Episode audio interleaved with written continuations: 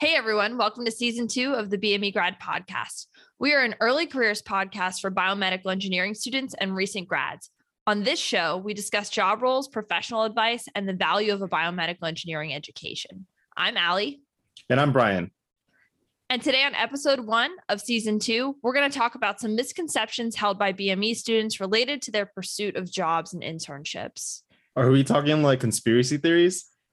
yeah, like conspiracy theories. We're going to myth bust, you know, those things you always thought like had to be true or those things kind of accepted as law. We're going to break those down and, and nice. kind of reassure some folks. Yeah. Uh, we'll also quickly go over what to expect out of season two. So listen in.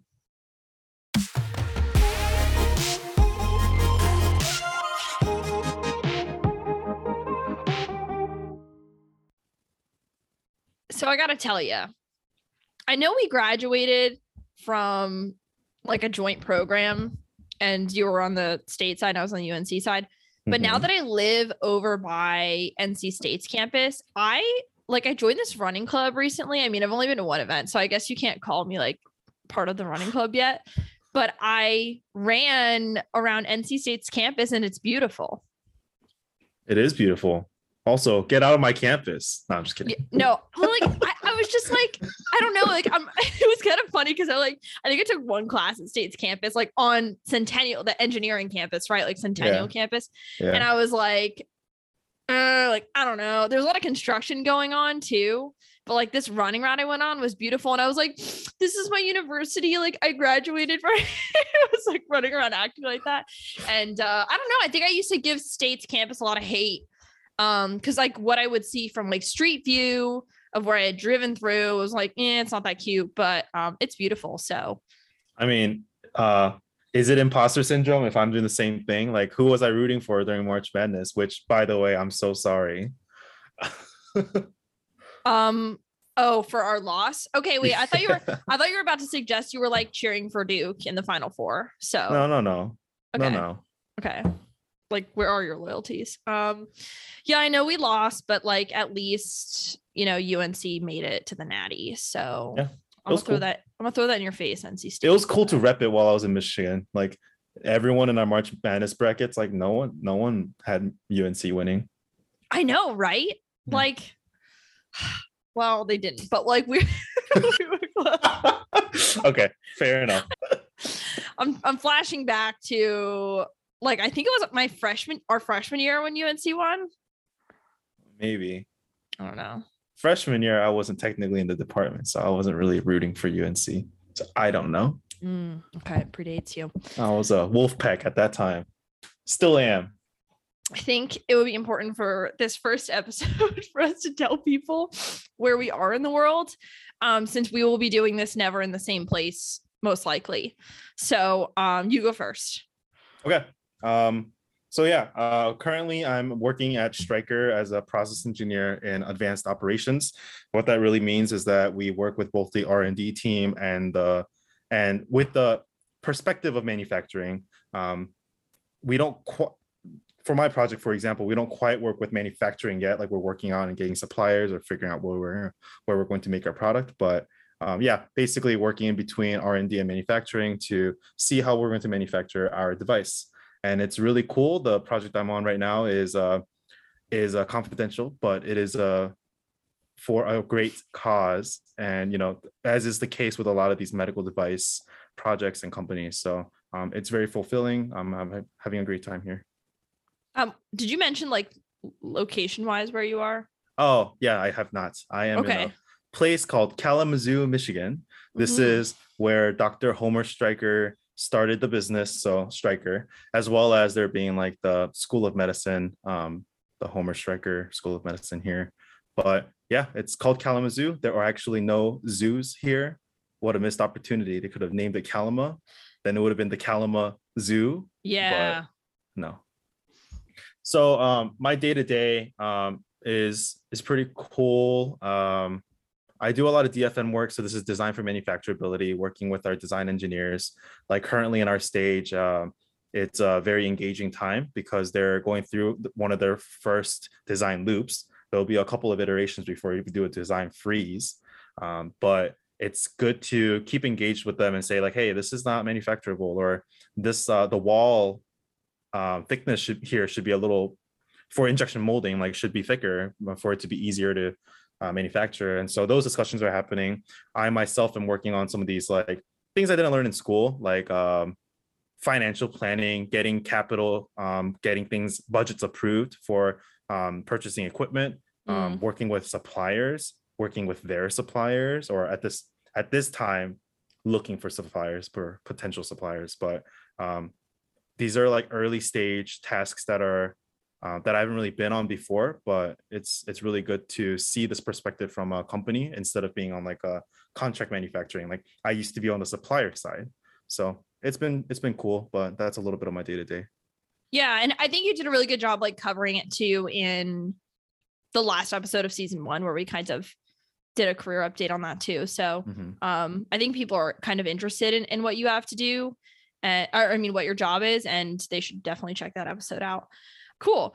I'm in Raleigh, North Carolina, um, which is where Brian's side of the joint program was located. I was ours, uh, the the UNC side is located in um, Chapel Hill. Mm-hmm. I work remotely for a medical device company that's based out of Salt Lake City. So I fly out there every like month or two month, two months for like a week. Um, and I work in strategic marketing. I've been in this role for six months after coming out of my rotational program, which I talked about in episode 20 of season one. So um, I wrote down what strategic marketing is to like in like two sentences to try to like summarize it because it is a lot of like um different big like research projects a lot of the time that I'm doing and like not research in the sense that like you might think as a student. So um the way I've kind of like laid this out is like I help with projects and research that help us concentrate our resources in terms of um like what markets we pursue or what products or capabilities we push, develop, or acquire. So um, it's kind of inform like the the information and synthesis behind helping us grow and maintain our competitive advantage. So on a day to day, what this might look like is um, some computer research, interviews with customers, doctors, key opinion leaders, collaboration with my product managers, my teammates, um, and other departments in the company, putting together data, historical data, um, and then just kind of staying on top of industry trends and putting this all together in various ways to help us make decisions. Very nice. How's that feel? Um, yeah, that sounds really cool. Um, our marketing department is very big at Stryker um, and working with them is always uh, very enlightening. So it's cool to see like your your story of it being at a smaller company but doing very similar stuff, right? Um, yeah, our marketing team is stellar for sure. Yeah, it's such a fun space, especially like in a medical device company because you're still so close to like the medicine and the technology, but you're just doing more of the like I don't know. You're doing less of like the in the weeds technical work. So, mm-hmm. I think that's kind of um like a fun part about it is you don't have to like lose that whole engineering education that you spend so much time on. I apply it on a daily basis. I but I do like I really like that we are co-hosting this because I think we bring a nice mixture of experience. Like you're mm-hmm. at a very large company and I'm at a pretty small company. Mm-hmm. Um and you are on like the manufacturing engineering side of things technical in side, a more yeah, for sure. yeah in a more technical role and i am totally on the commercial side of things mm-hmm. And I like what that's going to do for us in terms of like pulling out the full perspective of our guests. Yeah. Um, I think it'll impact the types of guests we both invite to the show, mm-hmm. as well as the perspectives and questions we ask during each episode. Mm-hmm. Um, we're already kind of seeing that. Like the the the types of topics that you want to start talking about are like things I never would have thought to ask um, mm-hmm. and I think I bring some on the uh, on the other side too. So it's like a good mixture, um, and it's been it's been pretty helpful already. And we're we're just recording episode one now. Yeah, and we're we're inherently gonna bias this this show, but I, I like that um, we're trying to undo that in ways we can by like just bringing in such different backgrounds to date. So Um, I want to, I want to reiterate that. So biases are a thing, right? And and it's definitely um, like you know we went to the same school, uh, same department, and mm-hmm. so there is that bias for sure. I think. Mm-hmm. Um, oh, and oh, yeah. we, we keeping pretty close contact and trying to figure out what kind of topics we want to talk about. But I think mm-hmm. something for this season too that we can work on is um, getting collabs, getting uh, a wider, um, we'll say like from reaching from a different pool of uh, people to invite to the show. And so I think we're conscious about that. And I just wanted to reiterate that portion about, you know, bias is a thing we're aware of it. And we just want the, we just want this to be applicable to a lot of different people too. Yeah, for sure. And um, I, let's get into the meat of this episode. Um, yeah, so we put together kind of like a list. We'll say like conspiracy theories uh, revolving BME, and uh, they are they are topics that myself included would discourage students or you know made you think that you need to do things a certain way. But we're here to tell you that's not the case. And um, there's yeah, there's a couple of here. So here I'll, I'll kick us off. The first one was you're not a valuable engineer at a non-medical or pharma company. So kind of saying like, you know, just because um, because you have a BME degree, you're only only valuable at a BME uh, company. Yeah, like let's make a stretch like mm, like your BME degree doesn't really qualify you to be a software engineer at Google. Yeah, or or any like, other thing. Yeah, exactly. Right. Um, and that is not the case at all. Um, I think those companies too, like they're looking for technical skill, they're looking for your uh, application as you're coming through and like how you're interviewing, and it, you know, they they look for an engineering degree, sure, but like BME degrees don't um, put you out of the running for these roles. And for example, like if I wanted to go to uh, Tesla or if I wanted to go to some automotive company, I'm sure I could, right? Like you know, I have process engineering experience. Uh, just because you have a BME degree doesn't doesn't cut you out of the running for other areas you want to go into. Yeah, I don't even think we need to talk more of that. Like, just take our word for it and go where um, you want to go. Try. Yeah. Yeah. yeah. Uh, okay, you're only fit for technical roles with a BME degree. Allie is a prime example of of it too. She's uh she's in the bigger. Oh, go ahead. Yeah, well, I didn't, I didn't, I like fully believed this sentence when I was in school. I was like, yeah all right, if it doesn't have engineer in the title, I'm probably not qualified. And that is like so not true, especially at like a medical or pharma company. I think, mm-hmm. especially those companies, you don't need to worry about like only being able to apply to technical roles, um, even right out of college. So I would encourage that if it if it interests you. Um, the other way too. Yeah. There's a, it's actually very valued just the fact that you have this engineering background and you can get into sales or you can get into marketing because you know the the lingo. But um, that doesn't yeah it, like that doesn't mean that you can't to do some of these other roles um, yeah like and if you need proof listen to season one so that's all i'm gonna say. Yeah. um, all right there's another one. Um everyone should i'm fired up about this one. Go oh ahead. yeah yeah, yeah. yes. This is a this is a big one and like i felt to it. I had i had this experience. So yep. everyone should get research experience I wish we had those like sound effects where I could like go. Eh, eh, eh. I just like don't agree with this at all. Yeah, I really don't. Um, I had the research experience myself, and it was it was very cool, but like it was not mandatory. And I also uh, knew that I didn't really want to pursue it. It's just you know don't stress yourself out, and you don't feel like you have to get a research experience just to have it um have it like there's no there's no need just go find experiences in general that you enjoy and, and follow that. And you like I don't know if anyone else had this like this was my experience like the first 2 years of college like I just didn't know enough to get like legitimate internships like that was my experience. So like those first two summers I was like babysitting and like doing like I don't know I was like hosting at a diner like things like that. And so when I finally like felt the confidence in myself and like you know, kind of had some of those base networking skills to go out and find a more like fitting internship. Um, mm-hmm. you only have like so much time in college to do this once you kind of get to a certain skill and confidence level. And like the idea that you have to fit in research to that very limited time, I just think isn't true, especially if you know yourself. Like if you know you've gotten experience doing research even for like papers or labs like you you've gotten a taste of what that's yep. like so yeah that's a good if, point if the lights are blink- blinking red for you, you don't have to get a research experience. I just, yeah. yeah. It, and that's not to say they aren't very valuable and eye opening because they are. I had one myself. I just, um, God, I think people think this is law sometimes, and it is very much so not. I think it's more relevant in our field because in biomedical engineering, there is a lot of innovative research out there. And so there's a lot of professors who's doing great work. So there's mm-hmm. a lot of visibility to it, which mm-hmm. makes it seem like it's very important and it's a must have, but you don't need research experience. If you don't like it, why force yourself to do it? Uh, the next one, you have, so it's kind of similar.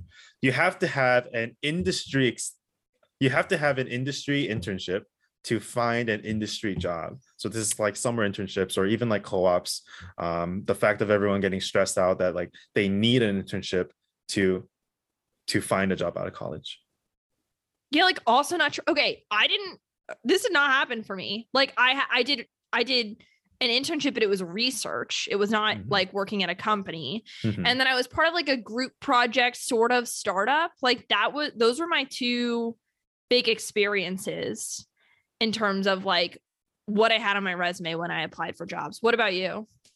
Um, I I had an industry internship through networking, but I know plenty of people who haven't. And I think um actually I just I just talked to someone recently and and um gave him some pointers, but um yeah, like senior looking for a full-time job and um landed it. So know I think there's a lot of stress that comes from it um, during like you know the what is it like junior year and stuff when you're looking mm-hmm. for the mm-hmm. internship, and um, any experience is good experience. Not having experience, like don't be so bummed out. Um, there's a lot of things that you can pull from from classes and from other things that that still are relevant, transferable skills. I remember one time, um, my first boss that I worked for at a at like an industry company um like on my first day i was asking like why did you hire me for this role? And he was like i was just really impressed with all the different things you were pursuing. Mm, like it wasn't yeah. really about what they were. It like i mean it was kind of about what they were but it was more like the volume and time management and pursuit of like interests and developing different skills and it was not about what organizations they were for. Yeah. So i think that's Let's it tells a story and it's also a fresh look on an applicant. Yeah, for sure. All right, my last this is the last one on our list and this is like my personal MO and I don't know if everyone feels the same way that I do, but um I'm going to use an example. When I was in my anatomy lab in college, I was told to like I think learning anatomy and physiology is obviously very important to this degree degree, no doubt. But I was like part of the lab was memorizing where like little tiny structures in the body are on a plastic model. And I like that you know that as itself is just it's kind of a larger example for like my frustration with some um some memorizing but i think more largely I think what this degree does is teach you, I mean, like all engineering degrees, it's not like please list the tools you use to build a table. It's here's all the tools. The book is open. You have every equation you could ever need, but can you build the table? Like mm. that's what this degree teaches you. So far, so far as to say, like that, I think this should be a skill listed on a resume almost. What do you think? I think you, I see your thoughts. Yeah, um, yeah, she was getting like real fired up about this before we yeah. started recording. Um, but in her in her words, like googling is king, and like learning how to apply your knowledge after you find out like the details, that's important, right? So like mm-hmm. people put like PowerPoint expert or like Excel like on their on their resume, but it's like when I think back, like sure, I I think I can do PowerPoint and Excel pretty well, but it's like how did I get there? I googled all the concepts I was looking for or formulations and then I applied it to my work. So like at the end of it all, like you still have really good applied work, but like I had to Google everything. But it's like knowing what to Google and like how to Google or in general, like how to research and find out of your information. That's that's key. Yeah, and like okay, so like I don't know if you had this experience, but like when I would talk to people sometimes like outside of engineering and I'd be like, yeah, we have an open book test or we can bring a cheat sheet to our test. Mm-hmm. Um, they'd be like, oh my God, like what a joke. And it's like, I loved the professors that structured exams that way. I thought it was so real world. They're like, bring any materials you need. Your goal is to execute. Yeah. Not to demonstrate all the things you can memorization memorize. Yeah. Right. Yeah. And I thought like not that memorizing doesn't have a very important place in education and in and in other disciplines, but I just thought it was such a valuable lesson in learning how to execute in a timely manner. Um, you have everything at your fingertips, just like in real life, but you need to figure out how to work with it. So um, yeah, googling like is king. work, yeah, definitely. Uh, work smarter, not harder. In a world where you can find everything on the internet, you can you have information at your fingertips. It's now more important like how you access that information and like what you need to access to get your uh, to execute. So um, it's an underrated skill. If I were interviewing somebody and they brought this up, I would I don't know, I think I would be really impressed like this kind of a perspective on on what they got out of their education. Uh, that's a hot take. So okay, so so to wrap up like this episode, um, first episode of season two, let's just talk about like what's coming up in season two. I think that'd be good. Um, season one, as you know, Brian started as like live recorded sessions with students. Um, you can kind of hear it on the first couple of episodes. Uh, and we transitioned that to like podcast mm-hmm. form um more formally after like episode like uh, eight or 10 was mm-hmm. when we stopped doing those with students. And we really focused on profiling the jobs of alumni from the UNC and NC State BME program and either like providing near peer or or sourcing advice on finding and getting a job. And you and I have like reflected a lot on the types of guests we had mm-hmm. and the mm-hmm. themes we talked about. And I think we just set um set the bar even higher for season 2. And so so we're branching out. Yeah. So for one, um, we on we want to bring in uh, guests from other departments, other universities and um, that are in the BME field. Uh, I think that would bring a fresh perspective um, as well as uh, get rid of some biases. Um, and it just we can compare similarities as well as uh, differences between them. Uh, they'll have perspectives on their curriculum or just like how their schooling was but in addition to how that impacted industry or maybe like their location you know because like like allie she stayed in the area in raleigh right so other people too wherever they went to school they could stay in the area think that could bring some interesting perspectives yeah i'll be i'll be interested to know too like maybe like poll kind of like what types of companies or what companies are hiring in the area around your school. I think that'll be interesting yeah too sure. so um yeah it'll be nice to connect with other other alum from other programs. Yeah. Um there is another section kind of like off that uh, which is like exploring the themes and like the value of a bme education. Um so you know in respects to entering the industry um, and um, seeing what are the applied uh, well, we'll say value, but what are some of these experiences you can tie in together? What makes you a good applicant? Um, but seeing really just the, the value of a BME education compares to um, some conventional engineering or, or non-engineering degree. So that's another like topic we'll go into. Yeah, like I think we kind of brushed it a lot in in the first season, but I think we'll be addressing it a little more a little more mm-hmm. head on and mm-hmm. bringing in some like people that have like are like key opinion leaders on this or have built these educations, um, which is a good segue into the mini series we have coming up. We're doing like a four episode mini series with the MedTech Innovation and Entrepreneurship Master's Program at the Joint Department of UNC and NC State. So we'll be bringing on educators in that program, people that wrote curriculum for that program, alumni from the program. Mm-hmm. And I'm excited to get all those perspectives on like how their program works, but also just kind of like I think a lot of people wonder like what a master's program experience could be like and what you can get out of it. And this this won't answer that question for every program, obviously, but um, I think it'll give a nice take on that as well. Yeah, for sure.